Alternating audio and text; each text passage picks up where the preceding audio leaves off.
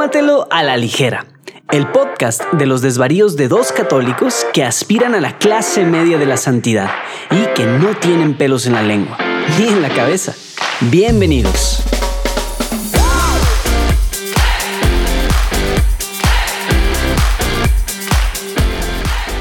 Amigos de Tómatelo a la ligera, bienvenidos una vez más. Estamos aquí en este nuevo episodio, muy contentos de estar con ustedes. Soy Rafa Piña y está conmigo, as usual, my partner in crime, José Manuel de Urquidi. ¿Cómo estás? Dime que tienes eh, sueños frustrados de locutor de radio. No, nunca. nunca, nunca. Tengo, tengo un sueño frustrado de conductor de televisión. Pero... Ah, bueno, pero ese no fue tan frustrado si tuviste tus, tus siete años de, de fama. Uno sí- ahora, también he sido locutor de radio, ya que estamos en eso, ¿eh? pero no, no tengo para nada un sueño frustrado, pero no respondiste cómo estás. ¿eh? Te pregunté cómo estás. Me está Te aguantando por la la risa. tangente al ataque directo, inmediato, pero bueno, ¿cómo estás? Todo bien, gracias a Dios. Empezando bien la semana. Eh, aquí listo para abrir lo que vamos a tomar hoy. ¿Tú qué rollo? Ok, ok, bien. Este es un programa que nos gusta tomárnoslo a la ligera y por eso siempre acompañamos con algo. ¿Qué estás tomando tú hoy? De repente no tan ligero como en este caso, que sabes que yo tenía otra intención para ahorita, pero, pero bueno, hace mucho tiempo, yo creo que más de un año que no tomo nada de esta cosa. Es un Glenfiddich 18 que me lo voy a tomar, No, bueno. me lo voy a tomar en un, en un vaso que está específicamente hecho para, para degustar el whisky como debe ser, que sea un Glencairn, se llama este vaso, Sí. que está hecho matemáticamente, se supone, para sacarle todos los aromas, sabores y todo este rollo. Entonces, los que son como Rafa y que les gusta tomar agua en vez de tequila y cosas así, Sí, sí. a lo mejor, a lo se están burlando y no, no les van a, no les, no les va a gustar esto. Están pensando cosas extrañas, pero en serio. Ah, y el whisky, pues así direct- directo, como A debe ver, ser. Vamos a ver cual- si escuchamos. A ver si cual- escuchamos. No, pues no. A ver. Bueno, cualquier destilado, bueno, decente, así nada más, como debe ser. Mira. ¿Y así? Ah, si acaso una gotita para que se abra el whisky, pero nada de hielos, agua mineral, etcétera, etcétera. le, le quita, le quita todo a lo que es el Glenfiddich Single Malt 18 años, Small Batch Reserve. Amigos, no sé si ustedes ya van cachando la dinámica de introducción del podcast donde presentamos nuestras bebidas. Está específicamente diseñada para que Urquidi me humille cada semana. Bueno, cada 15 días. Porque Oye, a ver, él es que un- si es hacemos un, recuento, güey, o sea, de pechito te has Él es puesto. un connoisseur, él es un connoisseur, un, un catador de, de bebidas y tiene además expertise en esa industria. Yo, la verdad es que no soy un gran aficionado de, de la bebida, aunque bebo, y tampoco soy un conocedor. Bueno, entonces di, di que no eres conocedor, pero que sí eres aficionado de la bebida. Bueno, pero no soy muy, pero bueno, sí, vamos a decir, soy aficionado. Ahora, yo bebo porque, A porque, me gusta, porque me gusta. Ahora, Salud. uno de los efectos secundarios de este podcast es que voy a ir aprendiendo cosas, como por ejemplo, que si voy a beber con Urquidi tengo que invertirle más a, mi, a mis vinos, porque te vas a reír de mí, pero yo traigo un whisky también hoy. Ok. También, pero pues comparado con el tuyo vas Ya a me- decir ya que me lo, dio algo. Sí, ya te dio algo, vas a decir que esto no es nada, ¿no? Porque yo traigo un, un- un- Juanito caminante, Ajá. un Juanito caminante en un vaso X Pero, común pero a ver, ¿de qué color y, Y y además- cómo te lo serviste? y además con hielo. Ok, pero de- hielo. depende, es que depende hasta qué nivel de Juanito Caminante es el, es, se, se vale, se- digamos. Yo tomé muy poquito y además ya tiene rato que le puse los... Miren, a ver si escuchan. Ah, no, pues tú ya te lo estás acabando. Pero ¿de qué color era el, el Juanito Caminante? Etiqueta roja. Ok, entonces ponle un chorro de agua mineral también. Podría ir por ella, pero no sé si escuchan. Bueno, hace años que no bebo whisky. Oye, yo, yo fuera de bueno. broma tampoco me acuerdo. Igual este año es la primera vez. Digamos Pero es que, bueno, ¿no? a ver, Sal- Salve, tú lo sabes, creo, pero tuve yo un, un negocio de que teníamos un, un bar de whiskies, que teníamos más de 300 etiquetas de whisky y tengo todavía así varias cosas extrañas, ¿no? Entonces, O por sea, el eso, eso, es, eso es aparte de la cerveza Sí. artesanal. Sí, eso fue otra cosa. O sea, ven amigos a qué me refiero. Pero Ven a lo que por eso, desventaja. por eso de repente puedo sacar así cosas así, pero no creas que luego la gente, ah, whisky, esto es-". no, no, o sea, realmente yo creo que este año, si acaso he tomado whisky así una vez, y sí, también disfruto así el whisky con agua mineral y con, y con hielo, ¿verdad? Pero este no se disfruta así, sería echarlo a perder, ¿verdad? Es como ustedes que saben de vino, pues le ponen al vino, lo, lo meten al, al, a la- al congelador, digamos, el vino, un vino tinto y se lo sirven así nada más o se lo sirven en vaso o directo a la botella, pues no, ¿verdad? El hecho de tomarlo como debe ser un whisky bueno, también tiene que ver. Ya, ya. Bueno, pues dicho todo eso, salud, ¿eh? Oye, sí está bueno, ¿eh? Ok, se va a poner bueno el programa, ¿no? Se ve que con dos whiskies eh, has de traer unos temas muy interesantes porque si nos están escuchando por primera vez, hoy empezó Rafa a platicar y a, a decir que, pues a darle la bienvenida y preguntarme qué onda a mí porque hoy le toca a Rafa traer los temas. Exactamente. La vez pasada yo quedé muy mal con los tiempos y todo. Vamos a ver cómo te va ahora tú Bueno, a ver, lo conduciendo de los esto. tiempos es otra cosa, ¿no? Pero sí, la dinámica de, de Tómatelo a la ligera es que un episodio Urquidi trae los temas, los pone sobre la mesa y al siguiente episodio yo, ¿no? Y ahí vamos alternando. Entonces, bueno, ahora me toca a mí. Entonces, yo una vez presentado nuestra introducción con las bebidas, salud amigos, Oye, a ver, ojo, per- perdón. ¿Sabes cómo se llama esto? el vaso. No, es que no sé si alcanzas a ver todavía. Esto Ah, que- que la gotea. marca. No, esto que gotea. Así que va No. goteando. ¿Cómo se llama? Piernas o lágrimas. Instruyenos. ¿Y eso por qué es importante? Entre, se supone que entre más grueso y más duran acá, el tema del alcohol, del destilado, los años y demás, es algo, digamos, relevante. Y lo, bueno, ya no me voy a echar un, una- un chiste mal gusto que, que dicen por ahí, pero bueno, eso, esos son lágrimas o piernas, así les llaman. Entre más O sea, grandes, el se tuyo supone tiene que buenas, mejor. tu whisky tiene buenas piernas. Lo que dicen es que los, los era, el, era el, obviamente en el ámbito, en el ámbito de estos rollos era la, la broma. Los casados ven lágrimas y los solteros ven piernas. Eso era, ese era el, el disque chiste. Ya, ya sé, ya me imaginé que aquí de seguro hubo un ruidito de esos que se ponen Sí, de sí. repente. Omar nos puso ahí algún efecto chistoso, ¿no? Oye, Súper chistoso. quisieras, eh, quisiera que metiéramos un efecto de la reacción de tu esposa a tu chiste. Ah, ya, ya sabe cómo soy. Ok. Noticia de la semana. bueno, pues sin mayor preámbulo vamos con la noticia de la semana. Tan, tan, ¿Listo? tan. A Tan, ver, tan, ¿qué, tan. tra- qué traes? Bueno, yo traigo la nueva encíclica del Papa Francisco Uy. llamada Fratelli Tutti, pero podemos decirlo como en italiano, ¿no? Fratelli Tutti. Oye, qué bueno que dices noticia, porque yo no la he leído. A, ver, ¿cómo? ¿No la- entonces ¿de qué vamos a hablar? Pues qué bueno que dijiste que era la noticia, no el análisis de. Exacto, no es el debate ni el análisis, es la noticia. Sí, mira, vamos a ser honestos, yo tampoco la he leído.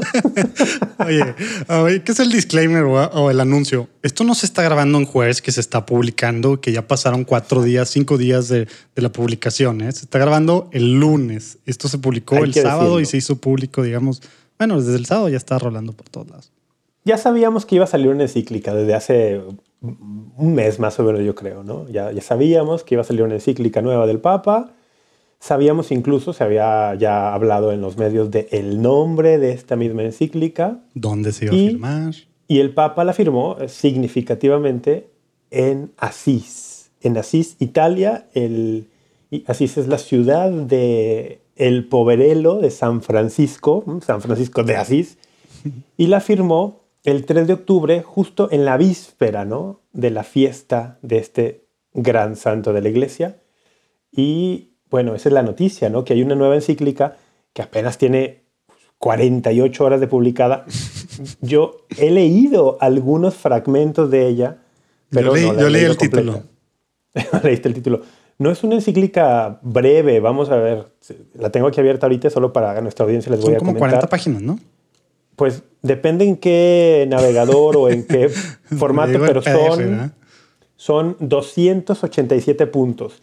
La, la costumbre en los últimos años de los documentos papales tipo encíclicas es que para facilitar su lectura y estudio y posterior análisis, pues lo- los párrafos los numeran, ¿no? para referencia. Entonces este tiene 287 párrafos o 287 puntos, mejor dicho. ¿Punto igual Entonces, a párrafo o no? No necesariamente. Eh, hay algunos párrafos, de- perdón, algunos puntos que son dos párrafos o cositas así. Casi siempre sí. O sea, la estoy ah, ojeando ahorita rápidamente, pues casi siempre coincide, pero por allí me encontré ya de pronto un punto que tiene dos párrafos, por ejemplo. Mm. Pero lo, lo normal es que sí, un punto se va igual a un párrafo. 280, ¿y qué dije? Siete, ¿no? 287. Bueno, entonces, Fratelli Tutti, aunque no lo hayamos leído, algo habrás escuchado, ¿no? ¿De qué trata o algo así? A ver, ¿te agarro totalmente en curva o no? No, tampoco, ¿eh? A ver, De la hermandad. Fratelli. Oye, sí. Oye, no, como que esto, esto, según sé, lo que está detrás de, ¿no? Viene de, del, ya ni sé si fue hace un año o hace dos años, de los encuentros de Abu Dhabi, ¿no? O sea, es algo que viene relacionado tal cual, ¿no? Es una, Sí, sí, como que un cual, fruto, un fruto de, de los El Papa lo de, dice. de Abu Dhabi, ¿no? El Papa lo dice, fíjate, ya que lo mencionas, es, es una gran referencia, claro. El Papa dice que para su encíclica anterior, Laudato Si, se inspiró fuertemente en el patriarca ortodoxo Bartolomé, que había propuesto este tema del cuidado de la creación con, con mucha fuerza en sus enseñanzas, ¿no? Entonces el Papa dice, me, me inspiré en él. Dice, ahora para esta, para esta nueva encíclica, dice, me, me- y voy a citar textualmente el párrafo 5, ¿no? Dice, me sentí especialmente estimulado por el gran imán Ahmad al-Tayeb, con quien me encontré en Abu Dhabi, eh, dice, para recordar que Dios ha creado todos los seres humanos iguales en los derechos, en los deberes y en la dignidad, y los ha llevado a convivir como hermanos entre ellos. Y esto sí, esto fue el, pues este famoso encuentro de Abu Dhabi en febrero del 2019. Ya, ya me sentí mal y ya lo abrí acá, ni lo tenía abierto, ya lo abrí, ya que tú lo tienes ahí enfrente. Oye, el interesante de algunas cositas, repetimos, no estamos analizando el documento porque ni lo hemos leído, es más bien una, esto es una exhortación a que lo lean, ¿no? Queremos invitar a que lo Es lean. discutir la noticia, ¿verdad? Discutir la noticia que salió en la encíclica, pondremos en las notas del episodio el link para que la, el link en la página del Vaticano para que la puedan leer, pero a mí me llamó la atención, por ejemplo, que el título está en italiano, no en latín, que normalmente las encíclicas vienen en, en latín, ¿no? Oye, ¿y, Entonces- sabes en qué idioma lo, lo, lo escribió originalmente o no? No, lo sé. Pienso Porque que en ya ves que- italiano. Porque ya ves que ha habido, por ejemplo, Christus Vivit fue en español. Y así ha habido, sí. así ha habido cosas, ¿no? Pero acá. Querida no. Amazonia, querida Amazonia fue en Amazonía, español. dices. ¿Quieres discutir eso? ¿Quieres dis- ¿Samaria o Samaría? ¿Amazonia o Amazonía? ¿Quieres discutir eso? Traigamos un Oye, yo lingüista. no- a mí me gusta como que leer las cosas como, pues, tiene un acento, pues me gusta leerlo con acento y ya, pero, pero bueno, sí. Pero el acento hay- sí rompe hay el así. diptongo. ¿El acento rompe el, el diptongo o no lo rompe? A ver, ¿qué piensan al respecto? ¿Es, es Escríbanos. un hiato? ¿Es un hiato Oye, o no lo es es? que esto no es la sección del debate, ¿verdad? Ah, pero podemos, voy a tomarle otra vez a mi whisky. Caray. Oye, y, y, a ver, el tema de noticia, ya que sacaste, ya sé tú, no yo, haciendo referencia al, a los, pues, al encuentro este de Abu Dhabi, Sí. como que de las primeras reacciones, que no hubo tantas como yo pensaba el fin de semana, no sé si porque domingo y porque hay tantas noticias ahorita o cómo está el tema, Pero porque fue ignoradísima por muchos. bueno, pues sí. Eh, como ¿Pero que esta, esta ala radical, digamos, de, pues sobre todo de derecha eh, en Estados Unidos, como que Sí. no le cayó nada en gracia, ¿verdad? De por sí no les, no les cayó nada en gracia el tema de los encuentros de Abu Dhabi y luego acá, pues como que haciendo referencia a un imán, ¿verdad? O sea, una religión que nada que ver. eh, Sí. et- etcétera, etcétera, ¿verdad? ¿Cómo es posible que ese sea, digamos, el punto de partida de algo que es Para una magisterio? encíclica. Sí, que es magisterio. Claro, para una encíclica. Sí, sí. Y es una cosa que causó mucho ruido. Obviamente, luego, por lo que entiendo, las primeras reacciones también le ha tirado duro indirectamente al- a Estados Unidos, ¿no? Y al tema del americanismo Bueno. y varias cosas así, o al menos se han puesto Sí. el saco, ¿no? Si, si algunos se pusieron el saco, claro. Sí, fíjate que curiosamente coincide con algo que mencionamos en nuestro episodio anterior. Wink, wink, guiño, guiño. Vayan y busquen nuestros episodios anteriores. Nuestros, ¿qué? ¿Dos? ¿Tres? nuestros episodios anteriores. ¿Cuántos tenemos? Bueno, no sé, los- las decenas de episodios anteriores. No, no es cierto, tenemos dos o tres. Pero eh, habíamos mencionado que Monseñor Carlo María Vigano, este ex nuncio apostólico en los Estados Unidos, que se ha vuelto en un, pues, férreo opositor del magisterio del Papa Francisco, había... Al menos el más vocal, ¿verdad? Pues sí, yo creo que sí, el, el más vocal. Bueno, continuo, ¿verdad? Porque ha habido momentos de Müller. O el más radical también, el que ha ido más al extremo en sus posturas. Y el que nos está juntando a todos, porque él está cero, muy desocupado. Sí, sí, él no, pues no, tiene, no tiene trabajo, ¿no? Está ahí, no tiene encargo en la curia, no nada. Pero bueno, él había dicho que el Concilio Vaticano II era la madre de todos los problemas modernos. Bueno, estoy exagerando también. ¿eh? eh tómenselo a ligera, amigos. Tómenselo a la ligera. Acuérdense que este programa es así. Rat Rats no es personal. No, no, para nada. Entonces, había dicho que una declaración del concilio, la Dignitatis Humanae, eh, era el, antecedente o el, el, padre del documento de Abu Dhabi, ¿no? Que, que gracias a ese error en el concilio, pues teníamos el error de Abu Dhabi. Bueno, ahora sale esta encíclica y el Papa dice, me ha inspirado, me sentí especialmente estimulado por el gran imán y nuestro encuentro en Abu Dhabi para o sea, si quedaba duda. sí, ahí está. El Papa lo Ahora, más claro que nunca. Hay que decir en, favor del Papa que él, él, aclara en el punto número 6 que dice, fíjate, voy a leer la última línea del párrafo. Dice, si bien la escribí desde, desde mis convicciones cristianas que me alientan y me nutren, he procurado hacerlo de tal manera que la reflexión se abra al diálogo con todas las personas de buena voluntad. O sea, ya no está diciendo desde acá, ojo, es una encíclica así. Oye, y también pero la, primera oración. Al diálogo con la primera oración de esa es muy importante, yo creo, ¿no? La del punto 6, a ver si, léelo, léelo, léelo. Las siguientes páginas no pretenden resumir la doctrina sobre el amor fraterno, sino detenerse en su dimensión espiritual, en su apertura a todos. Entonces, desde ahorita ya está su disclaimer, ¿no? Sí, sí, disclaimer que dice, a ver, esto, esto es una cuestión para todos. Fíjate, he, escuchado entre los análisis que, he estado poniendo atención que, que has estado leyendo. O sea, no has querido leer la encíclica, pero ya leíste todos los análisis. No, bueno, yo, yo leí como 30 párrafos ya. 30 párrafos. Pero hoy, hoy, justo hoy en la mañana, el día que grabamos, hoy por la mañana, el, me eché un panel de un par de horas ah. que organizó en México el CISAB, el Centro de Investigación Social Avanzada, que fue fundado por el. Vamos a poner ahí abajo los links. Tienen que seguirlos. Ah, bien, eso me gusta, que pongamos eso. Que fundó el doctor Rodrigo Guerra. Y en estuvo muy interesante el panel. Estaba Monseñor Rogelio Cabrera, el arzobispo de Monterrey. Estuvo Austin Ivory, que es este pues, académico periodista, biógrafo papal, sí. Estuvo también Chan Chan Chan, el arzobispo de La Plata, Monseñor Fernández, La Plata en Argentina, que es un cercano colaborador del Papa. Y otro europeo, ¿no? O sea, otro nombre filósofo importante, ¿no? Mm, estuvo este teólogo Rafael Luciani, ah. venezolano, de Boston College, mm. y Rodrigo Guerra. y Rodrigo Guerra. Y entonces ellos allí metieron pues sus, perspectivas súper interesantes, ¿no? Bueno, algo que, que saco de allí, ¿no?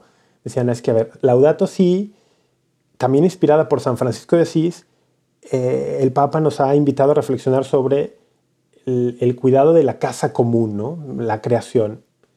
Ok, dice ahora en Fratelli Tutti, ya no solamente es esta idea de que todos compartimos la misma casa y todos estamos conectados con la creación, dice, no, dice, este es un nivel todavía más profundo. Estamos conectados todos los seres humanos eh, y necesitamos vernos así, independientemente de pues, por ejemplo, cuestiones de religión, que, que a muchos les suena, ay, pero ¿cómo? Bueno, es que, ¿qué vamos a hacer? ¿Vamos a aislar a todos los que no son católicos?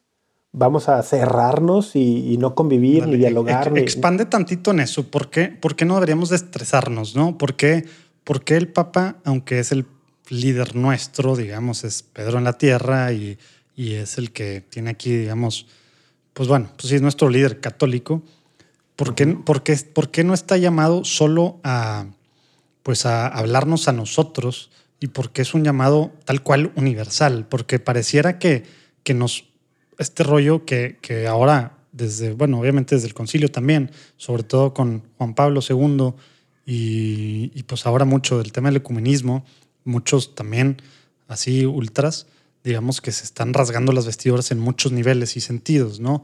Entonces, ¿por qué no deberíamos de, traumarnos por esta parte? La respuesta fácil, eh, rápida sería porque somos católicos. y el mismo, la misma palabra te va orientando. Católico significa de acuerdo al todo, abierto a todo, universal. La llamada de Jesucristo que aparece, por ejemplo, en Mateo 28 es, vayan a todos los pueblos, vayan a todo el mundo. anuncian el Evangelio.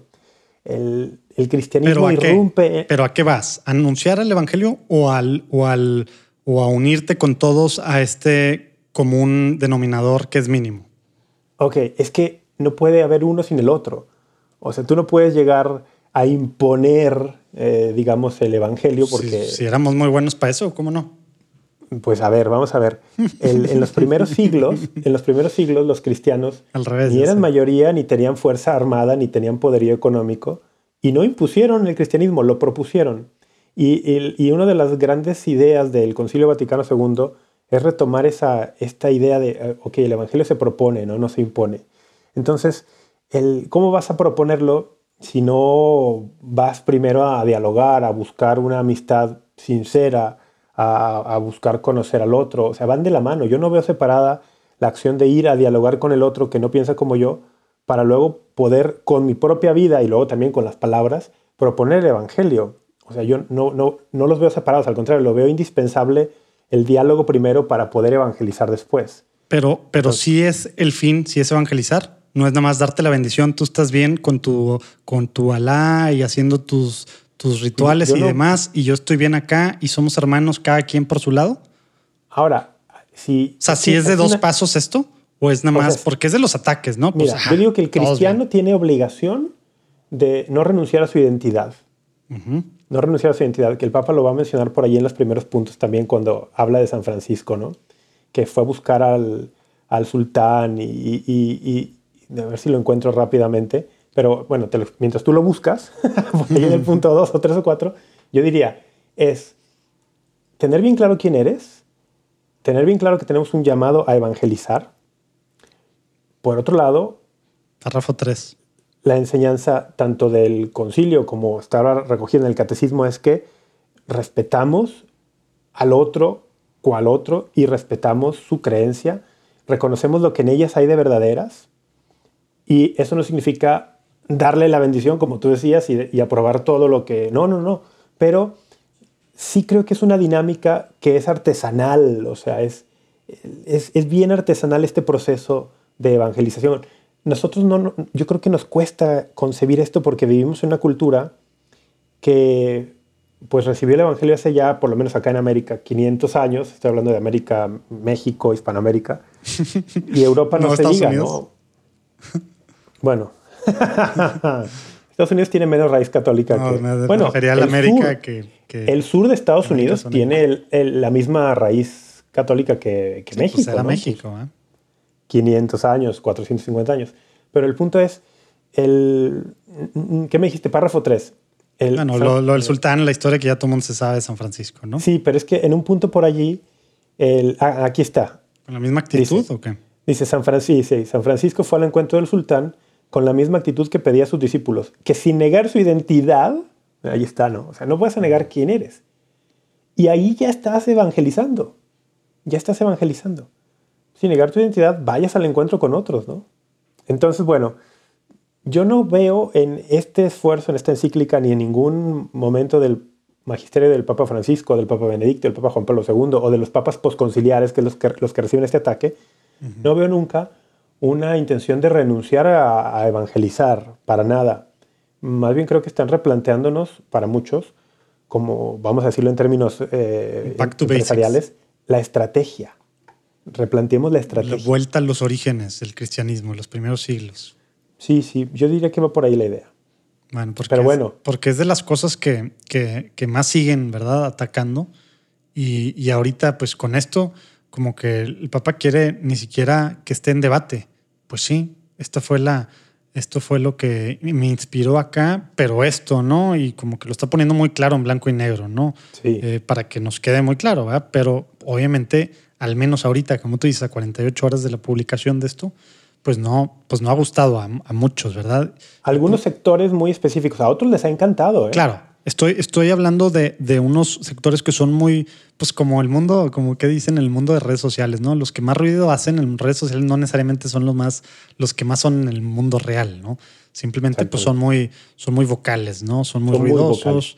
y, y más, pues Sí. también, pues son muchos católicos muy reconocidos, eh, que tienen... Con perfil público, sí. de- exacto, que tienen ya un- una voz, autoridad, etcétera, ¿no? Y, Exactamente. y bueno, pues ahorita que también hay los ataques al, pues directamente al globalismo, ¿verdad? Globalización, etcétera. A un capitalismo que inhumano. Exacto, Sí, rampante. que eso no ha caído, no ha caído bien en muchos sectores. Yo leí encabezados acusando al Papa de comunista, el Papa socialista, el Papa esto, aquello. Bueno, el, el Papa ha dicho Doctrina que- social cristiana, ¿eh? Digo, O sea, exacto, es como, oye, doctrina social de la iglesia, caman básica, ¿no? 101. Desde que León 13, ¿no? Sí, sí.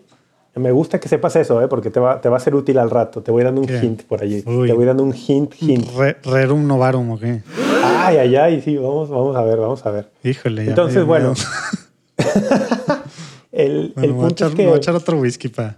no, pues dale, dale, para que, llegue así con, con más. que te lo mereces. con más cerebro. con- para, para que se te active, se te lubriquen las neuronas. Entonces, sí he visto algunas reacciones muy, muy desafortunadas.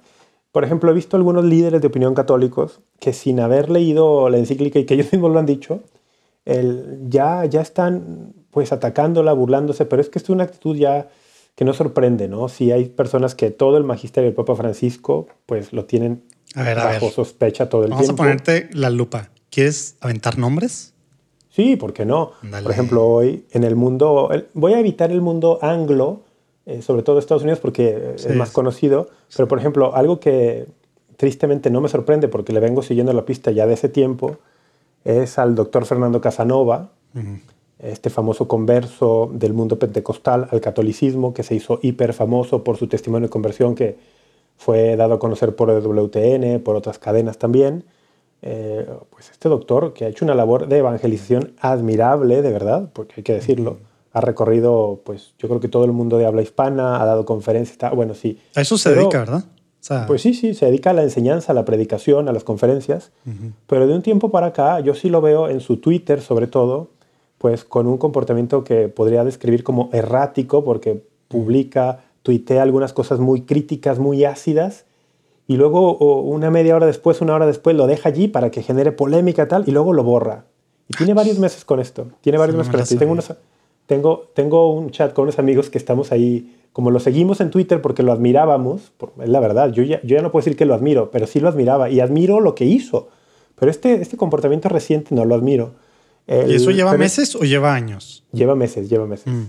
Lleva meses y bueno, a lo mejor tiene más, pero yo que yo lo identifiqué lleva meses. O sea, no fue de este, no fue la gota de como mil otras del sino de la Amazonía ni nada. O sea, que ya llevaría un año. Fue, Bueno, fue, posterior. Yo empecé a notarlo a partir del sínodo, exactamente. Mm. Como que fue la Pero gota no para si- algunos que estaban todavía entre. Sí, no sé si no sé si vendría desde antes. Yo lo empecé a notar a partir del sínodo, exactamente. Ok. Y bueno, pero los pone, pero lo curioso es que luego los borra. Los Qué pone y luego eso. los borra, ¿no? Qué raro. Está, está rarísimo. ¿Será porque lo regañan o qué? Mira, yo no sé, eso ya sería especular y entrar a las, Pues es parte a- de la, a- de la, de a la las cuestiones. Lo que sí es que él en su cuenta de Twitter, su nombre oficial eh, tiene el nombre de EWTN allí. Se llama, creo que Fernando EWTN, ¿no? Entonces está llevando el nombre de la cadena, ¿no? Bueno, pero Con sí sabes el- que no tiene un programa, ¿verdad? O sea, tuvo un programa de estos, pero no tiene un programa de cabecera, ¿verdad? Yo sé que ya no, pero el caso es que su cuenta de Twitter así, así es como yo soy arroba Chestertonia en Twitter. María Visión. Él es arroba Fer... él es arroba... ¿Qué dijiste? Chesterton María Visión. No, no, no. no, no. Arroba Chestertonia. Yo cerré bien mis ciclos allí. él, él es arroba... El, déjate digo literalmente cómo es, ¿no? Es arroba Fernando EWTN. Entonces, bueno. Mm. El caso, el punto no era ese. El punto era que te voy a compartir algo de lo que puso él hoy. Eh, fíjate. O sea, dice... No lo ha Voy a borrado. escribir... Este ya lo borró. Ah, pero yo le literal. tomo, yo, le- yo tomo screenshots de todo. Para ver cuánto duró, ¿qué? Pues para, para guardar las evidencias. Dice, voy a escribir una encíclica en la cual se hable de unicornios en la isla de la fantasía y en la cual se condene lo único que ha funcionado, entre paréntesis, capitalismo, mientras propongo lo único que siempre ha fracasado, entre paréntesis, socialismo. Wow, o sea, entró aparte Y luego- en una parte cero religiosa. Y luego abre eh, interrogación. A que de seguro me creen un montón de gente. Pero es que se echó, se, echó, se echó el día de hoy unos tres o cuatro tweets en contra de la encíclica, ¿no? Yo le contesté en algunos, pero el punto es que luego los borra y pues ya no puedes eh, ya ¿Y no le, puede y le nada, contestas y le tomas foto ahí para que esté su, su, su tweet y, su, y tu respuesta o, o no ¿no? Sí, haces tanto? sí, también. Buenísimo. Sí. Y- pero fíjate, dice, el Papa, otro tuit, el Papa propone un sistema alterno al capitalismo. Si supiera que su mensaje llega por los medios que ese sistema malvado le provee. O sea, es un error de base pensar que el Papa está proponiendo socialismo así nada más, pero es otro tema, eso ya sería análisis. Y luego, un párrafo o un pedacito del tuit que para mí no, no lo entiendo, pero a ver si tú lo entiendes, dice, su sistema socialista alterno dependería de lo que un barco llega de Italia a América. No lo entiendo. es que. Pero luego, la última línea. A ver, pero ibas a decir algo. No, no, no. Como que yo lo que entendí hace rato que estaba en el banco, me eché un par de podcasts que hablaban de este tema, uno de Alejandro Bermúdez y otro de unos Ah, yo no ingleses. escuché a Bermúdez todavía. y uno, y uno de ingleses. ¿Mandé? Que todavía no escuché a Bermúdez. Supe que sacó un punto de vista hoy de eso. Sí, se, no se echó un punto de vista, digo, muy al grano, ¿no? O sea, no entró mucho detalle en cosas, ¿no? Y, un, in- y uno, un inglés, entrevistando a una inglesa que dice que algo tuvo que ver con la encíclica, no sé cómo estuvo el rollo. Y como que mucho de este tema que él, que él abogaba por, por el tema este del, o sea, contra, globali- cor- contra la globalización y, del, y de, de economías regionales y de tema más de lo local, ¿no? Entonces, Sí. como que, y sí, sí el tema social, pero, pero como que lo que decía demasiado este eh, Alejandro Bermúdez es que la mayoría de la, de la encíclica son referencias a cosas pasadas del mismo y de alguien más, ¿no? Del magisterio. De Francisco y de otros magisterios. Sí, o sea, como que eso, iglesia, eso sí. empieza diciendo Alejandro. O sea, la mayoría de las cosas no son nuevas. O sea, que está, es, es una de las cosas, digamos, pues, novedosas de la encíclica, ¿no? Que hay demasiadas y citas que... ocupan la mayor cantidad. Y eso quiere decir más del 50%. ¿verdad? Y que el mismo Papa lo dice al inicio de la encíclica. Mm. Por ahí dice, he querido, dice, tomar aquí muchas de estas ideas que he ido tocando por allí y por allá Mm. y desarrollarlas un poco más. Órale. O sea, sí, es, exactamente, no es algo nuevo. Pero bueno, fíjate, solo la línea final con la que terminó este, este desafortunado tuit Fernando Casanova, eh, como en un imperativo al Papa, ¿no? Predique el Evangelio y olvídese de la ideología. Wow. ¡Wow! O sea, un- ya- un, referen- un referente católico Hablándole así al Papa. dándole órdenes al Papa y luego acusando a una encíclica papal que es magisterio de ideología, me parece grave. Ahora, la borró luego, luego, ¿no? Pero bueno, ahí está y mucha gente lo vio. El, lo, lo des- lo más, lo más triste es que mucha gente en los comentarios, pues en lugar, hubo muchos que defendían al Papa en los comentarios, ¿eh? muchísima gente. Y le decían, ¿qué onda contigo y tal? Pero había otros que, claro, sí, es que este Papa es comunista, ya sacó la cara, ya sacó los verdaderos colores. El- no, creo, no creo que ayude al mundo católico que los líderes de opinión se pongan en esta postura, ¿no? Oye, y aparte no sé cuándo entró este, esta idea de que el Evangelio, ¿verdad? Y, y la iglesia, ¿verdad? Estaba de alguna forma ligada a los principios del, o sea, nada más lees tú a, o sea, Smith, o sea, cualquiera de los principios del capitalismo y más del capitalismo como se vive ahorita, o sea, no tiene absolutamente nada que ver con la doctrina cristiana. Y no estoy hablando que sí el comunismo. El comunismo, No, digo, tampoco. tal Es que cual, pues eso- el comunismo es ateo Oye. y el marxismo, ¿verdad? Digo, ya. Materialista, nivel. claro, y es pero, ateo. Pero, pero, pero, si tuviéramos que escoger, fuera de broma, sí tenemos más socialismo. Pues por eso es la doctrina social de la iglesia, ¿verdad? Ahora, Eh, pero es que fíjate, pero- el error. Pero sí, no es, no perdón, es una perdón, cosa así bipolar, ¿verdad? Dicotomía entre una y otra, no es blanco y negro, Y- ¿verdad? Y es que hay que decirlo, que el, el- la- el magisterio de la iglesia, así como ha criticado al, al socialismo, al comunismo, bueno, lo ha condenado de hecho directamente, Directamente. al, capitalis- al capitalismo lo ha criticado fuertemente. O sea, no lo ha condenado con el mismo nivel de condena que ha condenado el comunismo, pero sí lo ha criticado fuertemente. Y hay que decirlo también. Y luego otra cosa, hay que decir que la crítica al capitalismo, y bueno, hay que, habría que aquí los expertos en economía y tal nos dirían que hay muchos capitalismos y tienen razón, pero bueno, el punto es, la crítica al capitalismo no significa inmediatamente un alabar al socialismo o al comunismo, ¿Qué- no, qué- no, qué es, es lo una más- crítica al capitalismo. Que es lo más típico, y no nada más con esto, ¿verdad? Pero con cualquier otra cosa que dice el Papa, ah, dijo esto, está atacando esto. Ah, chis. Exacto, O sea, no, no, no, el- dijo el esto y ya. Sí, el brinco a, a- no dijo esto, entonces está atacando lo opuesto. Híjole, o, o hablando bien del opuesto, pero bueno. Sí. Esta era Bueno, la sección cortita, ¿no? La sección corta, solo quiero cerrar mi, mi, rant, mi rant y desahogarme de, sobre Casanova. Oye, pero ¿quier- por- ¿quieres que pongamos ahí? ¿Tú, ¿Tú esto lo subiste en tweets o no? O sea, ¿luego subiste las imágenes? No, no, no, no. Yo los guardo, tam- pero no, no los pongo. Bueno, Yo en mi Twitter, en mi Twitter le, le repliqué haciendo una cita de tweet. Mm. Eh, pues y se ve allí lo que él. Sí, o, o sea, se sigue viendo, aunque si lo quieres luego ya ver el, el tweet original dice el autor lo borró. Mm. Pero en mi cuenta de Twitter, en arroba chestertonia, se ven las réplicas tu que él puso. respuesta nada más, obviamente. Sí, sí. No, y se alcanza a ver lo que él puso, solo que si ya entraras a leerlo directamente ya no lo verías. Mm. Eh, pero bueno, en uno, en uno más pone, estoy mal. Antes me preocupaba que los enemigos de la iglesia odiaran al Papa. Y ahora que lo adoran también me preocupa. O sea, los enemigos de la iglesia ahora adoran al Papa. Eh, no sé. Bueno, ahora yo no los sé los borra, que ¿eh? están escuchando esto, pero yo me estoy enojando. No, yo me enojé, no sabes. O sea, Mira, le, le escribí gacho. a mi, le escribí a mi psicóloga de cabecera, amiga queridísima Lupita Venegas. Saludos, Pues, Lupita, si escuchas. Saludos, Lupita, en un Salud. chat que tengo con Lupita y otros muy buenos amigos. Y les compartí esto y les dije, estoy muy enojado, o sea, estoy muy mal. Luego Lupita puso, hay que orar por él. Y yo, es que Lupita es una santa, ¿no? Y es un- una mujer muy No que, prudente. no que uno. Eh, Sí, no, y yo, no, Lupita, reza por mí porque estoy muy mal, o sea, estoy muy enojado. estoy muy enojado, o sea, ¿no? Y luego Lupita exhortándome, poniéndome citas de Santa Teresita, no pierdas la paz, y hay que orar, y la caridad, y, y, y luego, claro, alguien por ahí me hizo ver también, oye, el Papa saca una encíclica exhortando a la fraternidad y tú te estás enojando con un hermano católico. Y yo, pues sí, tienes razón, y, tiene, y me enoja que tengas razón, pues sí, pero sí, sí me enojé, pues, sí me enojé. Pero ya, Ay, Cerremos el Qué bueno que no lo sigo. cerremos la noticia, cerremos la noticia y demos paso a nuestra siguiente sección, que es el, pues no sé, el debate, el análisis, ¿cómo le Ah, o sea, esto, esto, fue el, esto fue el calmado y ahora sí viene lo fuerte, el plato fuerte. ok. Este fue el breve. No, bueno, esperamos hacer breve el que sigue también. Discusión de la semana. No sé cómo le pusimos esta sección, si debate de la semana o análisis de la Ah. semana, pero allí viene, allí viene. ¿Cuál es el tema?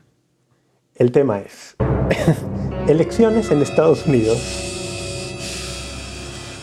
Elecciones en Estados Unidos. A ver, ¿por qué lado te vas a ir? Hay muchos. ¿Por qué lo propongo? Ándale, a ver. Déjate exacto. ¿Por qué lo propongo? El, porque he visto. Las elecciones polarizan, ¿no? Es parte, es uno de los males de la democracia. y, y casi pareciera que la democracia está diseñada, la democracia partidista por lo menos, pareciera estar diseñada para polarizar cada vez más, porque de eso viven los partidos y, y- y Oye, eso y más que- en un país donde hay dos partidos y ya, ¿verdad? y más en un, par- en un país con solo dos partidos nacionales, claro. Entonces, el, el tema de las elecciones de Estados Unidos es, es importante por, bueno, es un país muy, muy poderoso, es nuestro vecino más importante en cuestión comercial. Bueno, nuestro, hablo de México, ¿no? Urquidi y yo estamos en México, pero seguimos muy de cerca la, la realidad de Estados Unidos. Y lo que me importa mucho a mí es que está polarizando muchísimo, no solo al electorado, sino a los católicos, y no solo dentro, sino en otras partes también del mundo, no solo dentro de Estados Unidos, sino en otras partes del mundo. Y una polarización católica que por un lado es inevitable porque hay temas que tienen que polarizar. Ejemplo, voy a poner un ejemplo. El, el- el derecho a la vida, pues no, no, un católico no puede apoyar el aborto nunca, evidentemente. Entonces eso sí está bien que polarice, pues oye, sorry, es una polarización necesaria. No vamos a defender el aborto. Pero luego hay polarizaciones innecesarias, sobre todo que no están cimentadas en el magisterio de la iglesia. Hacia allá me quiero ir, o sea, A ver, a ver. yo no te quiero pedir, Urquidi, que me digas por quién votarías en Estados Unidos si pudieras votar allá. No te quiero pedir eso, aunque eres libre de compartirlo. Aunque estaría padre. si quisieras compartir tú, pero no, a lo que quiero ir es dos cosas que me llamaron la atención. El- muchas voces también de católicos prominentes eh, empezaron a decir cosas que no son magisterio de la iglesia como para atraer el voto hacia uno de los dos candidatos. Concretamente hacia, hacia el candidato republicano, ¿no? Donald Trump. Mm, y entonces iban más o menos en este tenor. Un católico no puede votar por el Partido Demócrata. En virtud de que el Partido Demócrata en su plataforma pues tiene una promoción muy agresiva del aborto, que incluso lo presenta no como un mal necesario, como era la postura pasada, del Partido Demócrata, sino que ahora lo presenta como un bien positivo. O sea, como un bien positivo, que ya es muy grave esa plataforma, ¿no? Ahora, yo estoy de acuerdo en que es una plataforma grave y que es contraria a la dignidad humana a todas luces, e, este tema de su postura del aborto. Pero de ahí a que un católico no pueda, y sobre todo con las expresiones que han usado, ejemplo concreto, alguien dijo, si un católico vota demócrata, se va al infierno. Y ese fue el mismo Casanova, por cierto, en un tuit que también después borró. O sea, básicamente estás hablando, sí, ya. Necesitas platicarle a tu psicóloga de verdad, no, no a tu amiga psicóloga, pero como que traes ahí un tema torado. Con Casanova, no, no, pues es que me salen sus tweets. No, el punto es que me da a pensar porque es la postura que he visto en muchos en inglés también. Decir, si un católico vota demócrata, automáticamente eso constituye un pecado mortal. ¿Y están hablando demócrata o están hablando Biden específico? Bueno, están hablando de Biden y de todo el ticket, ¿no? O sea, sí, pero están hablando de las elecciones federales, ¿no? Están hablando de Biden, sí, están hablando de Porque no están hablando a nivel local, demócrata o Exactamente. Porque Luisiana, pues demócrata, acaba de pasar el, el, año pasado el del, ¿cómo se llama? El Heartbeat eh, Bill, el Heartbeat, este rollo. Sí, el Heartbeat Bill. Sí. O sea, que es de los pocos estados, ¿no? Pero. Y hay demócratas pro vida, hay que decirlo también. Muy pocos y cada vez menos, y lo están sacando, claro. Y hace poco sacaron un desplegado bien interesante de una plan en el New York Times, los demócratas pro vida, ¿lo viste? Sí. Pues sí, que se están sintiendo excluidos, ¿no? Estamos hablando de la, de la, presidencial, sí, de Biden, ¿no? Si votas Biden, eh, cometes pecado mortal. ¿Por qué no es te cierto lanzo, Te lanzo a ti la pregunta. Ah, no, no me la lanzo. te, te vi la cara. ¿Es pecado mortal? ¿Tú crees que es pecado mortal así, sin saber nada más que esta sola afirmación? Votar por Joe Biden es pecado mortal. Como yo entiendo, te voy a, te voy a responder después de decirte, como yo entiendo este tema de las elecciones, el punto de vista de nuestra iglesia, ¿verdad? Y lo que nos manda, nos mandan. Creo que lo único que hay así de magisterio al respecto, o lo último al menos, es algo de Benedicto, ¿no? Pero, digo, corrígeme, yo la verdad no tengo mucha idea de esto, ¿no? Pero, pero el, tema es, es, el, es la conciencia, ¿no? Como que es el punto, ¿no? Entonces es algo que, que, que depende a cada circunstancia particular de la persona sopesar todo lo que tiene que lo que tiene eh, en juego, digamos, pues la elección a nivel personal, que así es la conciencia, ¿no? Eh, viendo, pues poniendo en consideración, obviamente, lo que nosotros sabemos que está bien y mal y lo que ha dicho la iglesia y nos ha instruido en temas, pues digamos, fundamentales, ¿no? Que al final tienen que ver con el ejercicio público. O de cómo de cómo se gobierna y cómo se dictan ciertas leyes que al final tienen repercusión en las vidas o en la dignidad de las personas, etcétera, etcétera, etcétera, ¿no? Entonces, tomando eso en cuenta, yo creo que no es pecado mortal hacerlo, eh, o sea, votar por él, pero eh, sí, pero por ejemplo, ya ves que él cambió, pues no sé, tiene 40 años o no sé cuántos años tiene el gobierno, ¿no? Sí, sí, está en el gobierno toda la vida. Y lleva dos años, ¿no? Un año, ¿no? De que cambió o sea, él era de los demócratas moderados, ¿verdad? Su postura ha cambiado, ha habido, sí, ha ido un espectro. Pero sobre todo este último tiempo, ¿no? Que, que fue para, muchos dicen, para obtener la nominación, porque para alinearse. A la, a la radical que está cooptando al menos los espacios públicos del. porque hay que decir que Biden, Joe Biden es católico. Eso es importante saberlo también. Y, y comulga, ¿verdad? Que es uno de los temas que más lo atacan. Que eso es otro tema de, de mucho debate ahí. Sí. Sí, sí. Que, que, es un tema clarísimo, ese sí, ¿no? Claro. O sea, el tema del, del, aborto, de, que pues, se pudiera decir, bueno, es que no sé, es que ahí entra otro debate, ¿no? Si tu posición, si tu postura es a favor del aborto, pero no tienes ninguna injerencia en, eso es, eso es, eso es este causa de excomunión, así digamos de facto. No me acuerdo cómo ¿Tú dices, para, de un, ¿tú dices el caso de un político o de un votante? De un político. Que, por ejemplo. ¿Pero dijiste causa de excomunión? Sí, de facto, ¿verdad? ¿Cómo se llama? Ah, no, es que, no, es que la excomunión es otro tema. Digo, perdón. bueno, sí, de negarle la excomunión, digo, porque en teoría ya están excomulgados el tema del aborto, pero el tema del aborto. Eh, a ver, fíjate, esto me da pie al segundo punto respecto a esto que yo quería compartir. A ver, aclárame. Segway, voy a usar tu palabra favorita. acláranos. Eh, este es el segway perfecto. en, en, otra nota, una líder provida eh, con la que soy amigo en Facebook también publicó algo. Así como eh, yo, que, le conoces nada más virtualmente. O si eres amiga de verdad. No, ella tampoco la conozco. No, ella tampoco la conozco. Me mandó un día, eh, ¿cómo se dice? Friend request. Y pues le puse que sí. El, y, y la verdad es que hace una labor admirable pro vida. Pero ver, hizo un post. tengo, tengo una duda. ¿Tienes donde- amigos físicos, Rafa? Eh, no entremos ahí. ¿Por qué quieres ir ahí? A ver, yo tengo seis meses sin salir de mi cuarto. no de mi casa, de mi cuarto. Salud. ¿Qué, qué son amigos? Oye, bueno, ¿Qué son amigos físicos? ¿De qué Perdón, estás hablando? No, no podía dejarla pasar.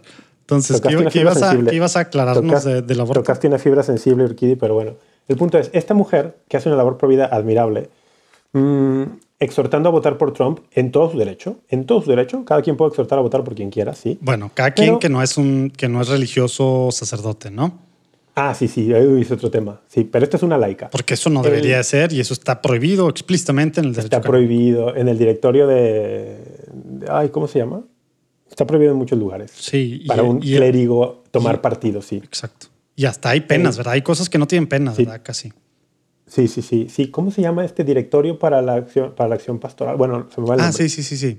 Sí, El- el según yo sí. De, de los Y sacerdotes y bla, bla, bla, bla, bla, bla. Sí, y allí dice que no, no pueden Que hacer no es, no es campaña muy viejo, tomar o sea, es reciente, digamos, cargos públicos. Pero lo que voy es, eh, eh, en su exhortación, y este es el punto que a mí me conflictúa, A ver. en su exhortación a votar pro- por, por el candidato Trump, por el presidente Trump ahora, él, al final dice, y recuerden que si alguien vota por un político pro aborto, queda excomulgado. Mm, ok. Y entonces yo le contesté en su post, le dije, oye, ¿me puedes dar la referencia del magisterio de esto? Es que no es así, ¿no? O sea... eh, Bueno, y pero, pero, aclarar, pero lo que yo hablaba no era eso, ¿verdad? Nada más aclarando. No, no, no, pero, eso, pero como mencionaste el tema excomunión, eh, me, me recordaste, fíjate, el excomunión y aborto están tratados en el derecho canónico en un párrafo bien chiquito, que es el 1398. 1398 del derecho canónico dice, quien procura el aborto, si éste se produce, y esa es una, una cosa bien importante, si éste se produce, incurre en excomunión late sentencia, o sea, inmediata. no, tienes, no tienes que esperar que el Papa te mande tu carta de Se excomunión. finí. Esto es todo el canon 1398. Eso es todo, no dice No nada más. más. Quien procura el aborto, si éste se produce. Ahora, quien ¿Qué- qué- procura, ¿Qué, quiere decir eso? eso ya es interpretación y hay comisión para la interpretación de los textos legislativos, pero básicamente Y es, hay, y hay jurisprudencia, especie de jurisprudencia, Pues, Sí. ¿no? En la iglesia. y, y, o sea, básicamente es pues el- la mujer que aborta, el médico doctor, involucrado. ¿el político? no, ¿El político No. no? ¿Seguro? ¿Quién puso no. la ley que lo hizo fácil? ¿No? Digo, que, el- sí, que el- seguro que no. Y, y déjate digo por qué no. porque no es directo. Exactamente, porque podrías pasar una ley, pero esa ley no puede ser que exista la ley y nadie aborte. Entonces tú no lo estás procurando. No, procurando, por ejemplo, una procuración directa sería el- una mujer quiere abortar, no tiene dinero y yo le doy dinero, toma, ve y aborta. Bueno, pero en este caso no sí hubiera- se produce. O sea, casi sí se produce porque existe la ley. Sí, pero, pero el, el político no. Ahora, deja ir a otro documento magisterial para decirte por qué creo, con base en ese documento, que esto no es así. Hay una nota del año 2004 eh, que el entonces cardenal Ratzinger, que era el prefecto Sí, de la. Congregación para la Doctrina de la Fe, envió a los obispos norteamericanos eh, un memorándum, es un memorándum, y se lo mandó justamente, curiosamente. en- Oye, que, eso no, no es magisterio, pero son en donde aclaran temas relevantes, ¿verdad? Pero nomás para aclarar, ¿verdad? Sí, o sea, donde van dando orientaciones de cómo interpretar textos magisteriales y, y también... Sí, es la luz, es la luz, básicamente. Sí, bueno, pero sí, lo que el prefecto de la Congregación para la Doctrina de la Fe dice, sí, o sea, es parte del magisterio de la Iglesia. ¿Sí? O sea, un memorándum es parte del magisterio, ¿seguro? Pues yo diría que sí, porque está citando, bueno, más bien es explicación de magisterio. Es una interpretación de, ¿no? Interpretación de magisterio, porque está citando encíclicas, está citando el derecho canónico, exactamente. Más bien sería una interpretación. Es la luz. Como diciendo, bueno, en este caso hacemos esto. Bueno, en esa nota, donde se hablaba sobre principios generales para eh, acercarte a recibir la Sagrada Comunión, eh, que fue en aquel momento la recibió en nombre de los obispos de Estados Unidos el, y el, el infame ex cardenal McCarrick, caray. Luego, ese nombre estamos algo, estamos esperando con ansias el reporte algo, que lo manden a volar en todos los sentidos. En este, en este, en este memo, en este memo, no se habla de que el político que vote legislación a favor del aborto o proponga legislación a favor del aborto quede excomulgado y debería y, porque en este documento va a ¿Pero hablar se de preguntó explícitamente eso o nada más se, No, se- no, se pidió no. que se aclarara a quién se refería quien procura Es que- el aborto?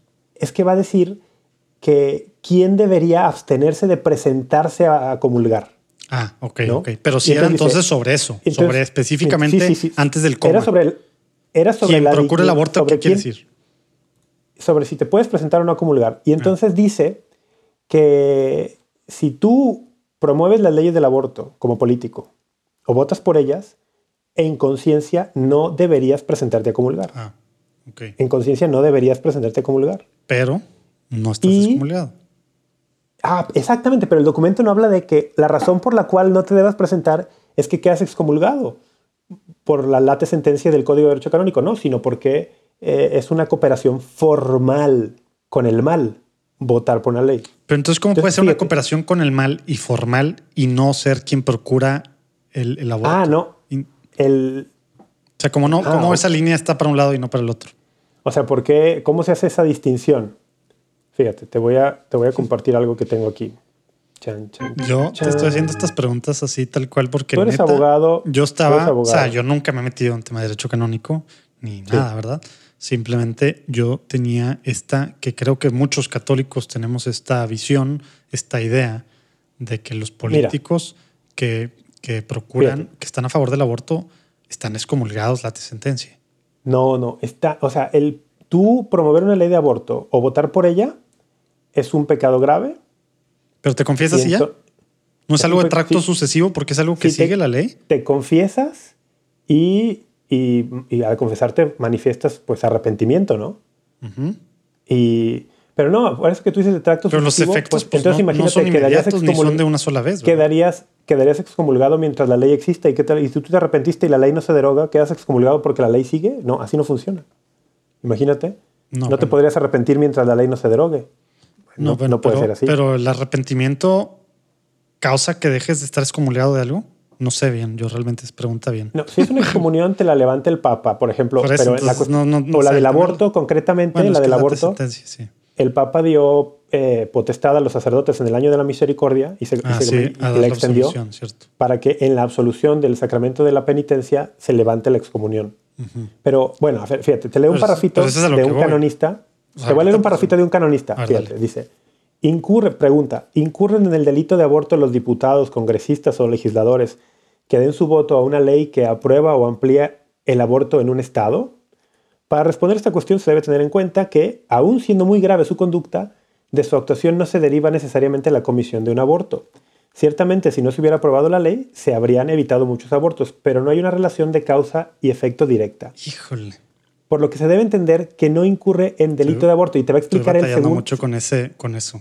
Eh, A lo mejor lo que viene ayuda, fíjate. Se debe entender que no incurre en delito de aborto. Esta interpretación coincide con la de, y esta carta que mencioné hace rato yo, Carta Dignidad para recibir la Sagrada Comunión, Principios Generales, es la que mandó el cardenal Ratzinger, enviada por el cardenal Ratzinger, entonces prefecto de la Comisión para la Doctrina de la Fe, a los obispos de Estados Unidos en 2004. En ella se indica que se debe negar la comunión eucarística a los políticos que autorizan o promueven leyes de aborto o eutanasia.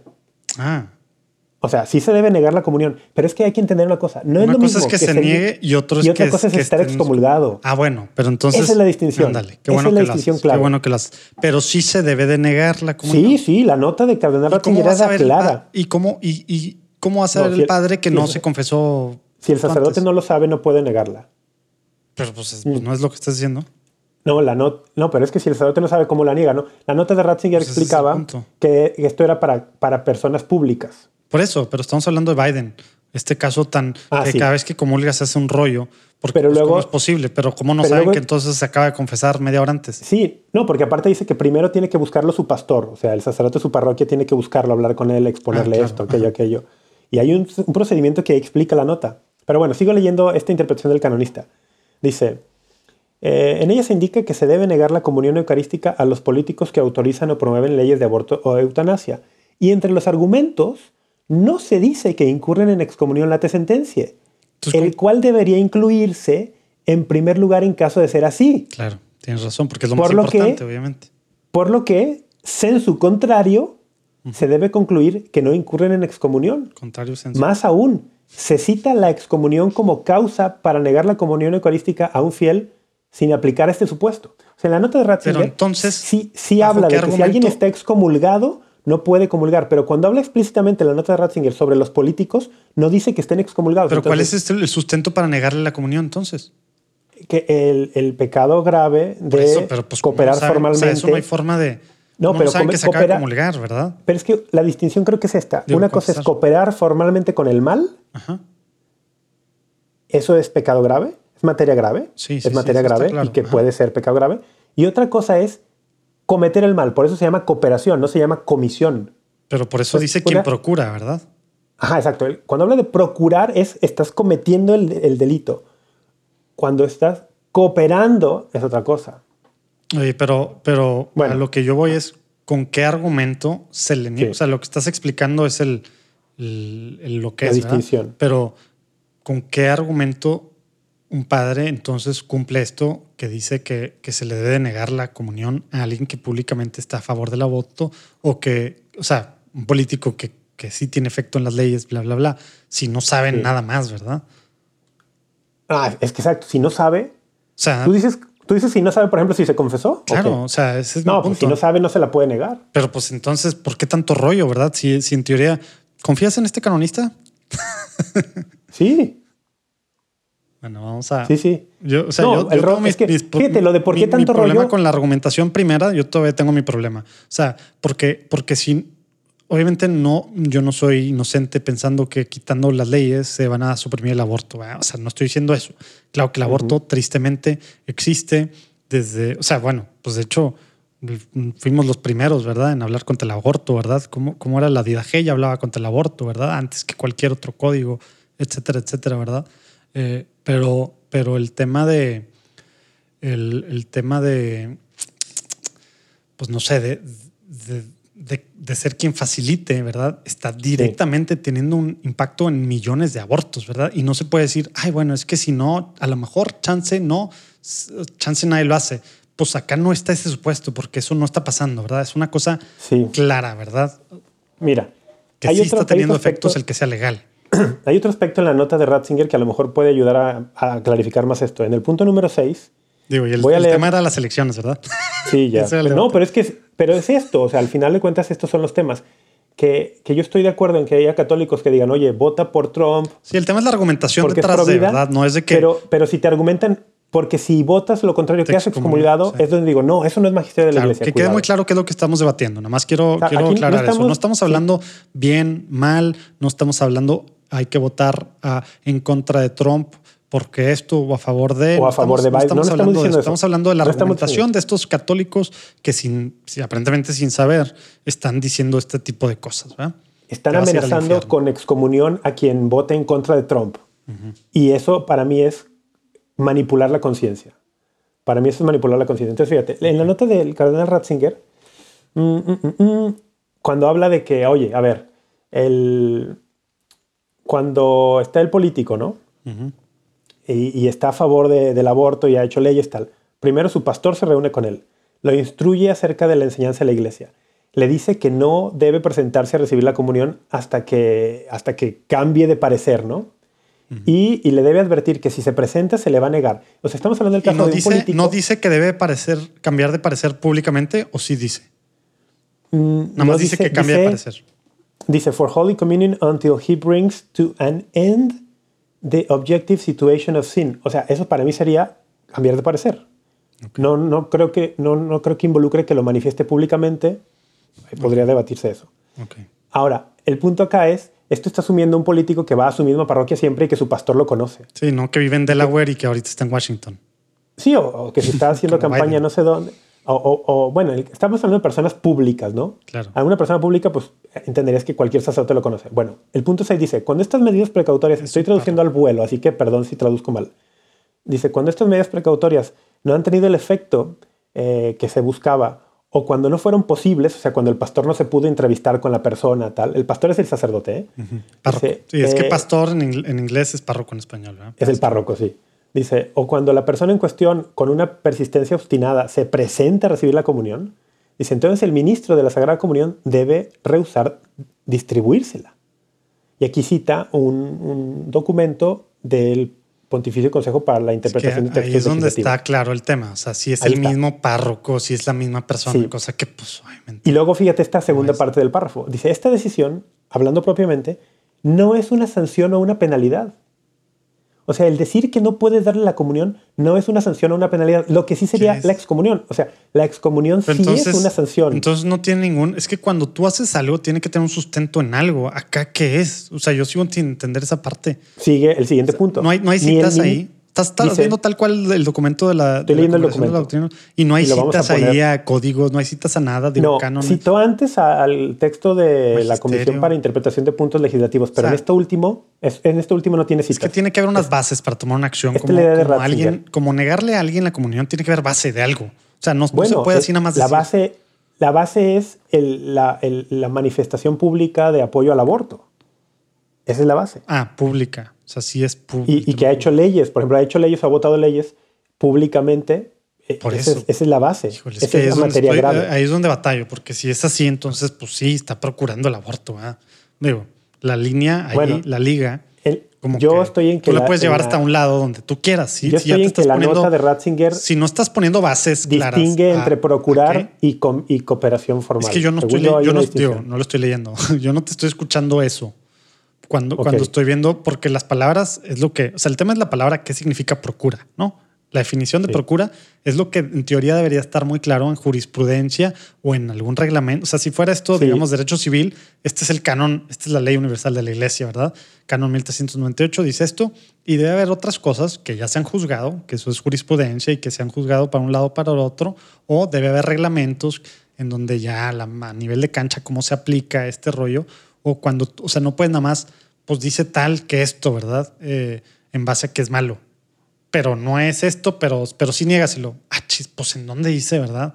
Pues que es malo. Mira, Pues, Según yo, en ningún documento magisterial, llámese, ¿dónde se toca el tema del aborto? Por ejemplo, el Código de Derecho Canónico se ha tocado en Evangelium Vitae, se tocó mucho en Evangelium Vitae de, Juan Pablo II. en, en Humane Vitae Se no. tocó Humane Vitae, sí, de Digo, pasadita, algo, sí. Digo, más en Sí, relación sí, lo a- mencionaba, a claro. Dice que era grave, dice que es grave y tal. Pero en, en todos los documentos, y sobre todo los que ya van más orientados a este tema de aborto, excomunión, tal, en ninguno se ha dicho explícitamente que el político queda excomulgado, porque la excomunión es una pena muy específica en la iglesia. Sí, me queda Es claro. una pena canónica muy específica. Y en ninguno se ha dicho explícitamente que el político que vota Pero esa es la queda cosa. excomulgado. Pero sí ha sido muy claro el magisterio en decir que un político que vota leyes promueve leyes a favor del aborto no debe en conciencia presentarse a recibir la comunión, que son cosas distintas. O sea, es un pecado ver, grave. pero, pero ¿dónde ha dicho pero eso? no el- es excomunión. Yo- eso es lo que yo quiero saber. Eso es lo que me hubiera ¿Dónde gustado dice- ver en la nota dónde de dice Ratzinger. qué? O sea, en la nota de Ratzinger me gustaría ver el, la, la- el magisterio, o sea, la, la referencia al magisterio donde dice eso que acabas de decir. Con eso yo estaría tranquilo. ¿Sí me entiendes? donde dice que Que, que, que, que no debe de comulgar un, un Ah, no, bueno, eso está, eso está en esta carta, en la dignidad para recibir No, la Sagrada bueno, Comunión. Pero, pero eso es lo que yo quisiera ver, una referencia al magisterio, ¿verdad? Ah, sea, así como dijiste, que en, que en Man Evite, que en, algún, que en alguna encíclica, en alguna cosa, diga explícitamente eso, no en lo Que que, dice un no secretario. debe por esto no y lo por- que dice un Bueno, pero- secretario, ¿verdad? Pues es el prefecto. No, Bueno, no te- sí. No lo rebajes. No, no Era lo el estoy prefecto. rebajando, pero no es magisterio. O sea, repito, no es magisterio. O sea, simplemente no, no tengo nada en contra. Soy fan de, de, de Ratzinger y, y, bueno, el Benedicto, ¿verdad? Pero, pero Sí. me estoy refiriendo es que las cosas son, o sea, tiene un Ahora, la base- tiene la su- base su quizá- nivel de a ver, jerarquía, vamos a las ver. cosas. Quizá la base las dice, está- ¿verdad? Quizá la base está en, en- en una enseñanza católica pues, bien cimentada que dice que ningún católico debería presentarse a comulgar cuando tiene conciencia de estar en estado de pecado mortal. Ok, anda. Por lo tanto, un político que coopera formalmente con Es el aborto donde al pasar una digo, ley, ¿Cómo se rompe esa línea al en 1398? conciencia, en conciencia no debería De acuerdo. presentarse a comulgar. Con eso me convenciste, ya estoy de tu lado. Pero entonces, ¿cómo de repente la línea, cómo la línea, ah, pero no lo procura? O sea, lo causa, pero no lo procura. Ah, o sea, ya Ah, tú- tú- tú- tu pregunta es ¿por qué no sería excomunión?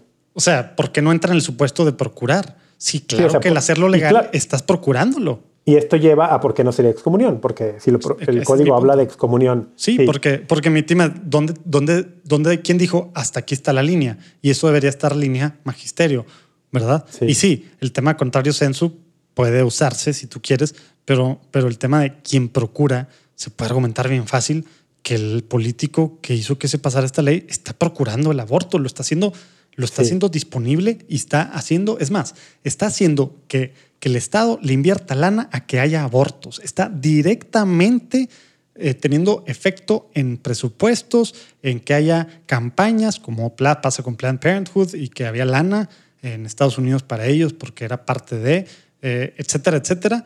Está, O sea, está haciendo, está, está siendo cómplice desde el principio. Este es el primer eslabón y si tú quieres hay O sea, varios en, en medio, yo, ¿no? yo, Pero- yo no lo veo igual. Porque si bien esto, a ver, vamos a dejar algo bien claro porque no vaya a ser que mañana cuando esto se Sí, no, publique, no alguien soy ningún que soy- experto, yo nomás que soy un- estoy tratando no, de, de entender. O que alguien vaya a decir que soy un católico pro-choice. No, para nada. Soy un católico, católico eh, que me, me apego y me atengo a todas las enseñanzas de la iglesia y estoy totalmente en contra del aborto. Eh, mañana en todas Fer- Fernando. Casanova mañana escribiendo. Ah, ya entiendo por qué este me critica tanto. Estoy totalmente en contra del aborto procurado en toda circunstancia. Ok, el aborto procurado, ¿no? El, Claro, no, obviamente no el accidente que, que también Sí, pasa sí, porque hay que distinguir, hay que distinguir, seguido, porque me ha ¿verdad? pasado que cuando hablo estos temas, luego alguien me dice, oye, yo Claro, tuve un aborto espontáneo y me sentí Sí, muy no. culpable cuando escuché esto. No, no, estamos hablando de abortos procurados. El- entonces, estoy, yo estoy con lo que la iglesia enseña. Siempre es un mal grave, es, un- es una materia muy grave, eh, totalmente contrario, de acuerdo. Pero, el- y estoy de acuerdo que un político que pasa una ley así eh, eh, está, actuando, está actuando contra el, contra el bien común y, y no beneficia a nadie y es una ley mala y esas leyes hay que hacer todo lo que esté en nuestro poder para, dero- para, para quitarlas. Como lo está derogar. haciendo el hijo de la luz Trump. ¿Cómo que? ¿Dijiste el hijo de la luz? no dijo eso la. Queremos, no sé, queremos hace jalar, cuánto- no sé hace queremos jalar seguidores de QAnon. ¿Es- ¿Estás haciendo una, un, un guiño a QAnon No, la referencia fue hace como 20 cartas de Vigano. y, y a QAnon? Los hijos de la luz. claro. Ay, bueno, otro tema. Entonces, el, ya me, quitaste mi tren de pensamiento, pero creo que iba por esta línea.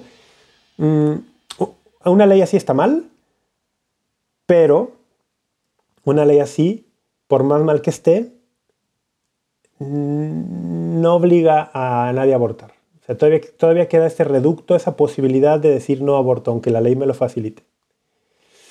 Y yo creo que allí Pero podría es que estar la dice clave procura. para... es que esa es la por cosa. eso, procura. pero, pero pa- yo, repito, ahí está el tema. ¿Qué significa yo voy, procura? yo voy que si el código pretendiera extenderlo hasta ese nivel, otros textos del magisterio ya nos lo hubieran dicho y nadie lo ha dicho. Bueno. Porque entonces procura Not- es not yet. la secretaria, la secretaria que, que toma las llamadas en Planned Parenthood o la que o, o la señorita que trabaja trapeando el piso de Planned Parenthood, procura también, o sea, está, está Pues muchos no, dirías que creo- dirían que sí. yo diría que no. Yo diría que no, porque es que esto, el punto de oro aquí, en mi opinión, es la distinción entre cooperación Oye, formal me, y me metí cooperación en la Real. Academia Española. Procura. Acción y efecto Pero- de procurar. Bueno, no nos sirve nada. No, necesitaríamos un canonista, pero ahora yo he leído opiniones de canonistas encontradas aquí también, ¿eh? Ah, mira, El- procurar, hacer diligencias o esfuerzos para que suceda lo que se expresa. Si es así, tal cual, tienes 100% razón. Porque una cosa es lo que se expresa y otro es que suceda lo que se expresa. Que era mi, era mi punto desde el principio, no es lo mismo Exacto. cooperar que cometer. Y, y en segundo dice conseguir o adquirir algo. Entonces, Ok. digo, a lo mejor este está un poquito, un poquito más amplio, ¿verdad? Pero hacer diligencias o esfuerzos para que suceda lo que se expresa, eso, eso es donde está el tema. A lo mejor desde ahí, por eso a mí el tema de las definiciones, o sea, en estos temas que son tan pocas palabras en este canon 1390 y ¿qué era? ¿8? Ahora, El- el- imagínate. la- las palabras importan mucho, ¿verdad? Por eso se escogen. O sea, un tema en el derecho es importante. Por eso todo tiene una definición, ¿verdad? Y procura qué significaba, ¿verdad? Pues bueno, no sé Me por voy a se poner de tu lado. Me voy a poner de tu lado. Supongamos que. Ah, el- ya que el dije que sí, político- ya me, te vas a cambiar. No, ya te pusiste tú del mío, ahora yo me pongo el tuyo. Supongamos que el político votando una ley de aborto procura el aborto, pero luego el código dice otra cosita. Ok. Quien procura el aborto, si este se produce, Ah, claro. O sea, incluso puede ser que la ley sí procure, pero no sé, a lo mejor ya Bueno, pero sí se produce, eso no está en tela de juicio. ¿eh? O sea, se vamos a cerrar, vamos a cerrar el, vamos a cerrar el tema. Oye, pero El- entonces, nada más quiero aclarar, porque a mí que me toca en dos semanas, esto Sí. pues, todavía va a ser tiempo de elecciones en Estados Unidos. en dos semanas vamos a hablar de Halloween. No, Eh, no, no, fuera de broma. O sea, ahorita no hablamos de, no hablamos de las elecciones, ¿verdad? Que yo sí quisiera entrar Bueno. más a detalle de esto, de, de esta, Va, va, tú lo traes, de este tú lo tema de traes los, próxima. de los católicos conservadores, por así decirlo, versus los católicos liberales en Liberal, Estados Unidos sí. y de este tema que está habiendo, de, de- del, del tema que tristemente Oye, pues es un tema, ¿no? Estamos siendo, ¿cómo dicen? One, one issue voting issue, o algo single así. issue. One single issue. Single issue ¿no? voting. Para muchos. single issue voting. Que, que, que hay que ver si está bien, está mal y si es lo único que queremos de ver y es lo único que Oye. importa o no. ¿eh? Pero hay una cosita que, con la que todavía no, no cerramos el tema porque es importantísimo. En la nota del cardenal Ratzinger, al final, cuando explica, dice, sí, sí, sí. Una persona, un político que vota a favor del aborto no debería presentarse en conciencia comulgar. Queda claro. Bueno, pero luego fíjate, hay una nota al final que dice, un católico sería culpable de cooperación formal con el mal y por lo tanto no digno de presentarse ¿Qué- por a recibir no la Sagrada Comunión. cosas antes. Ahí voy, espera. Dice, si fuese a votar deliberadamente por un candidato, precisamente por la posición permisiva del candidato respecto a aborto o eutanasia. Ah, ver, pero es para el otro punto. lado. Es para el otro Acá está el lado. punto. Acá vamos a hablar del votante, ya no del candidato que eso. está a favor. Que era el punto de, estos que decían, si votas por Biden, como Biden está, fíjate, la idea es esta, Biden está a favor del aborto.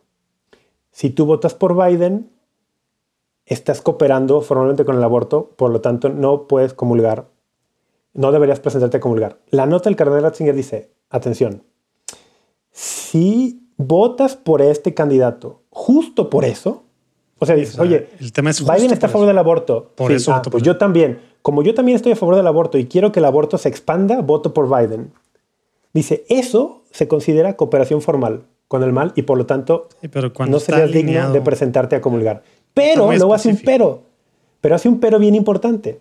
Dice, cuando un candidato no comparte la posición en favor del aborto o de la eutanasia del el político, pero vota por él por otras razones, Mm. Se considera cooperación material remota, la cual puede ser permitida cuando hay razones proporcionadas. Ahí es donde entra el debate. Hijo. Ahí es otro debate. pero qué ¿Qué mala onda que ya nos pasamos de lanza No, ya nos vamos. Ahí, el- ahí es, ¿qué constituye que razones proporcionadas? Ahí es donde el Pero- argumento es, es el de millones de, de vidas. No sé yo las cifras, la verdad, tristemente, pero sé que son muchas de vidas en el, en- al año. Eso para, para, para los que argumentan esto, pues es más que proporcionada, ¿verdad?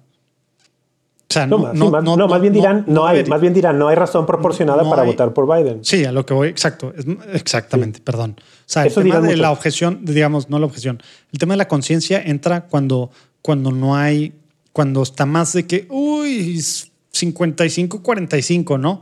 Y acá el argumento es, las millones de vidas son como 99% contra 1%, ¿verdad? Pero, o sea, el punto acá es que el- la, la teología moral de la iglesia, cuando distingue entre cooperación formal con el mal y cooperación material remota, Sí, qué bueno que aclaraste ese punto. o sea, es una distinción bien importante, cooperación formal con el mal o cooperación material remota.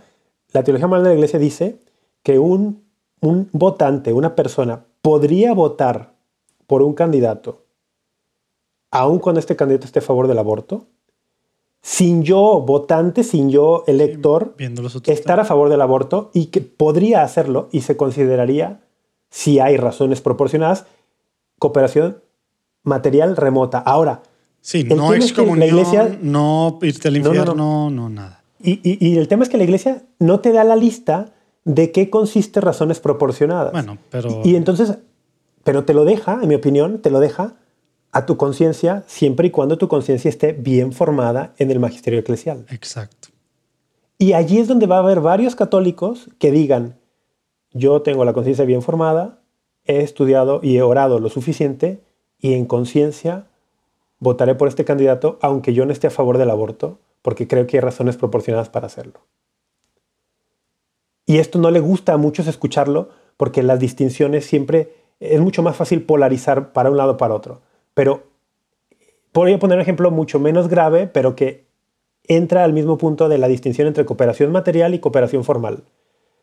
Starbucks.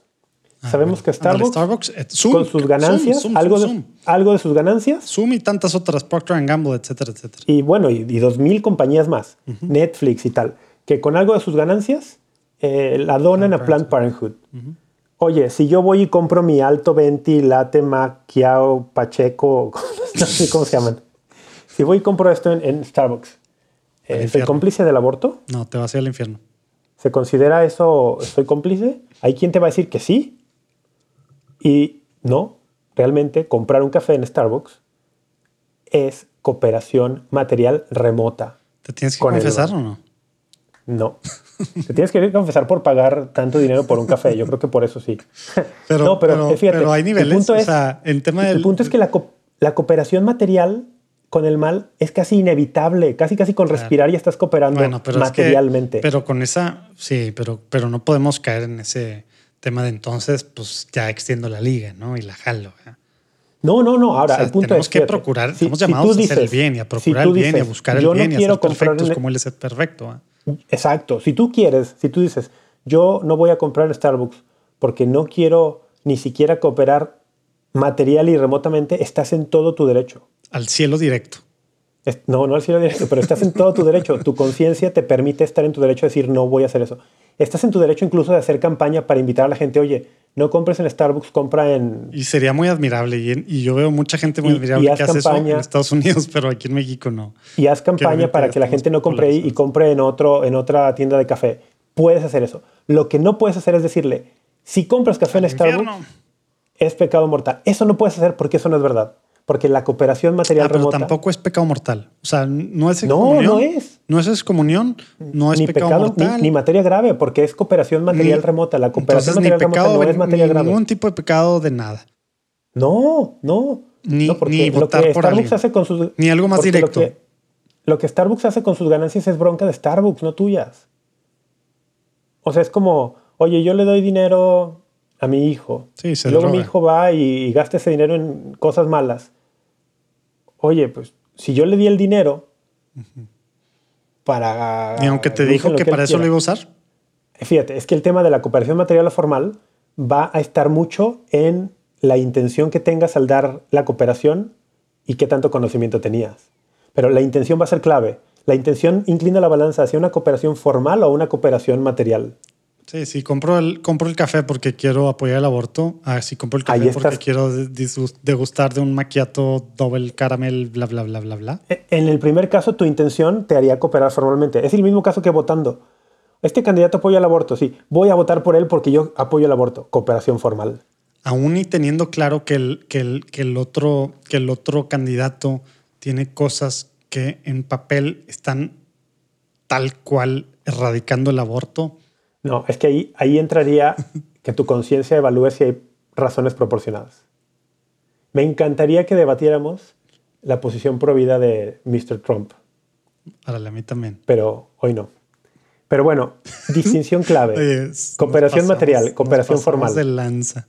Y falta el quiz. Falta el quiz. Hijo de su madre. ¿Vamos al quiz ya o qué? Pues no Solo si quiero quieres cerrar esto. con algo. Di- distinguir entre cooperación material remota y cooperación Y, y qué bueno que el aclaraste hace rato. Es o sea, una no, joya, es, es una no joya. es una posición pro vida versus pro choice ni nada así. Es la posición versus gente que dice que te estás excomulgado por hacer esto y o que te vas al infierno. Ese es aclarar, dar luz Es eso. sobre, sobre Eso es el que tema queríamos. en específico que se está haciendo súper polarizante hoy en día en Estados Unidos, pero también, pues esta semana es una semana muy complicada en México con muchas cosas que van a pasar eh, en temas relacionados al aborto y los que votan por Morena y votaron por López Obrador y, Y en cualquier etcétera. país, en cualquier país hoy ya encontramos plataformas muy pro aborto y tal.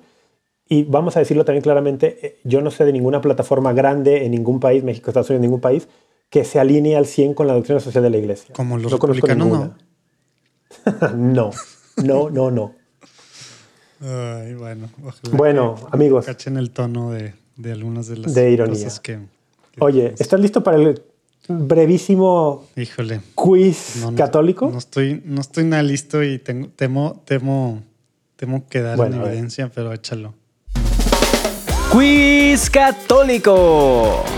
Ya que hablamos al inicio de una encíclica del Papa Francisco y hablamos algo de, de- bueno, de que esta encíclica es parte de la doctrina social de la Iglesia, el quiz va por ahí. El Hijos. quiz va por allí.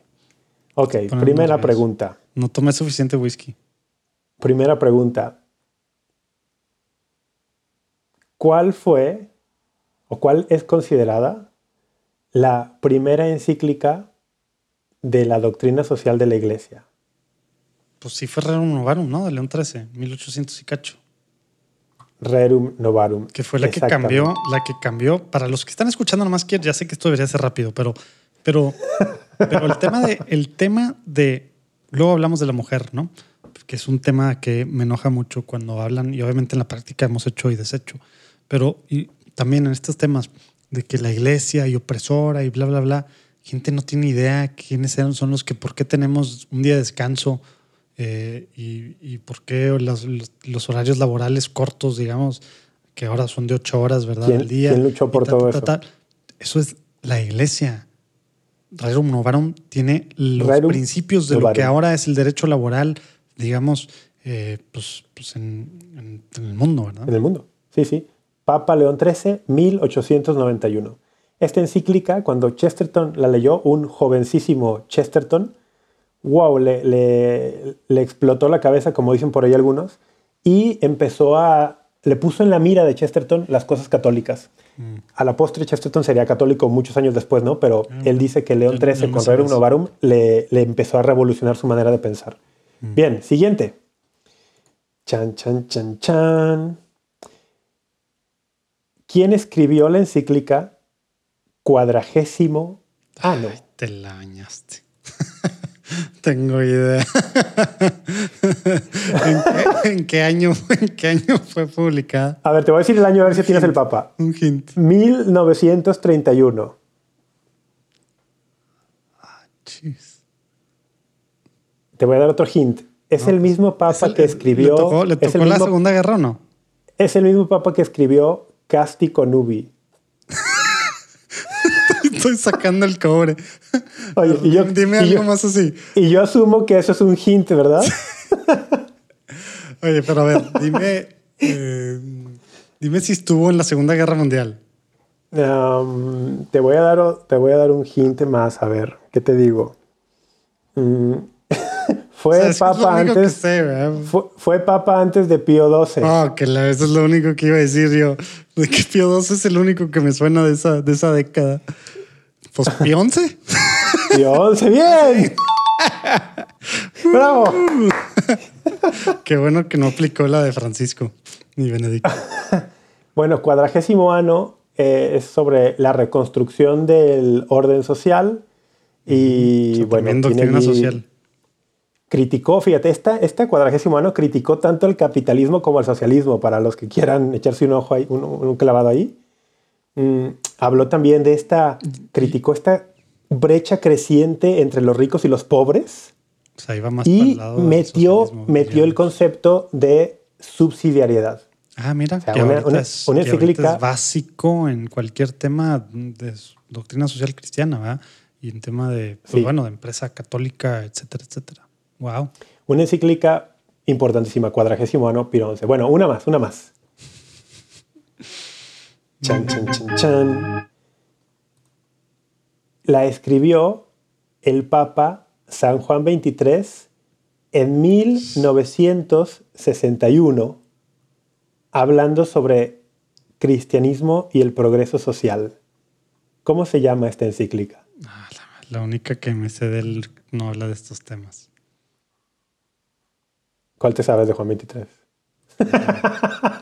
bueno, a ver, te la voy a... es más, no, estaba no brinquemos. Pablo, Pablo VI. no brinquemos a otros temas. El, entonces, dije, Juan 23, ¿estás buscando? Sacando el ¿Estás cobre. buscando casa? Búscala, búscala. El cristianismo y progreso social. Así se llama. Bueno, ese es como el subtítulo. Pero ¿cómo se llama? 1961, Ah, me estás sí. dando tips según tú. Sí, sí, pues te di tips. La escribió Juan 23. Si tú pones encíclica Juan 23, 1961 te tendría que salir. O sea, ¿quieres que haga eso? Para, que- para que lo saques bien, sí. Juan 23, 1961. Ma- Mater et ma- magistra o magistra, no sé cómo se llama. Mater et magistra, exactamente. Mater et magistra. La iglesia es madre y maestra. Madre y Pues maestra. está bonito el título, igual y la leo. advierte Es que la, dice. Wikipedia, eh, Wikipedia, advierte que la cuestión social tiene una dimensión mundial y que así como se puede hablar de personas pobres, también se ha de hablar de sectores pobres y naciones pobres. Ah, mira, muy en la línea ahora de. Órale. Sí, sí. Y esta cuestión de la paz, ¿no? Que ahora retomó Fratelli Tutti. La paz solo se puede alcanzar con el orden social, un justo orden social. Mm. Un justo orden social. O sea, no, Pues es, bueno, no es el primer padre comunista, digo, el primer papa comunista que tenemos. no, acuérdate que Juan 23, al haber llamado el Concilio Vaticano II, Ah, sí, en es la el, lista es el- negra de es el papá de todos los males. es el papá de todos los malos. Sarcasmo, sarcasmo, obispos que nos escuchan. El- bueno, última, última. Ay, es el, es- en en- evidencia. En temas de doctrina social de la iglesia, es el equivalente al catecismo de la iglesia católica. ¿El compendio o qué? ¿Sí? Sí. Bueno, pues menos mal. El es una- compendio. es una cosa así gordotota. El compendio de la doctrina social de la iglesia. ¿Cómo se llama? Compendio de doctrina social de la iglesia, exactamente. Pues bueno, ¿Dos de cuatro? Bueno, fue la de Pío, la de Pío 11 me diste, sí, me dijiste que era antes y pues me aventuré a pensar que era, que siguió la línea, el número Pío 12. no, la verdad es que no conté cuántas. ¿Cómo? No, no. Está- Debo reconocer a tu favor que estaba difícil el quiz. Estaba muy difícil. Con, Pero- con la de Rerum Varón te, te, te saqué de onda, pero debo admitir que eso no es por. O sea, eso es un tema básico de abogado, de derecho laboral, ¿no? Ah, sí, ¿lo estudias en la, en la carrera de Derecho? Claro, y eso que ni aún en, en- en- en carreras, digamos, en escuelas, un- en, en universidades que son, algunos dirías, dirían hasta anticatólicas como la que yo estuve, ¿verdad? ¿Tú dónde estudiaste, por cierto? En el TEC, Tec- Tec de Monterrey. Ah, orgullosamente Borrego. Yo también soy Exatec. Ándale, pues sí. Bueno, pues con eso cerraríamos el día de hoy. José Manuel de Urquidi, muchas gracias por estar en. Tómatelo a la ligera. Híjole, estamos, estamos cada vez peor. Yo tenía esperanzas en hoy. Dije, a lo mejor Rafa sí puede tener algo de control, pero bueno, vamos a No, pero fue tu culpa. Fue tu culpa porque te metiste a presionar este tema de excomunión y por qué no Claro, y tal. porque claro. Oye, tan fácil que era revisar lo que significaba procurar y se hubiera acabado el tema a los cinco minutos. Bueno, Y que tú pues, leyeras bien la nota hasta el final. Dijiste las. dijiste Pues no me referencias. llegar. Ah, ahora resulta. Bueno, que sepan que pondremos estos documentos en las notas del programa para que los puedan revisar por ustedes mismos. La encíclica del Papa, la nota del cardenal Ratzinger sobre la dignidad para presentarse a recibir la Sagrada Comunión, el párrafo del Código de Derecho Canónico y no sé si se me pasa... Ah, y Fratelli Tutti, ¿no? Bueno, Bueno, no sí, sé si se me pasa por ma- eh, ma- eh, ¿Qué era? Materes magistra, magistra. Cuadragésimo ano. de que ya que me hizo quedar mal. Bueno, Bueno, pues se puso, se puso bien la cosa. Acuérdense, sí, muy bien. ¿cómo era? Tómatelo a la ligera. Que Dios los bendiga, amigos. Sobre Dios los bendiga. Nos vemos en dos semanas.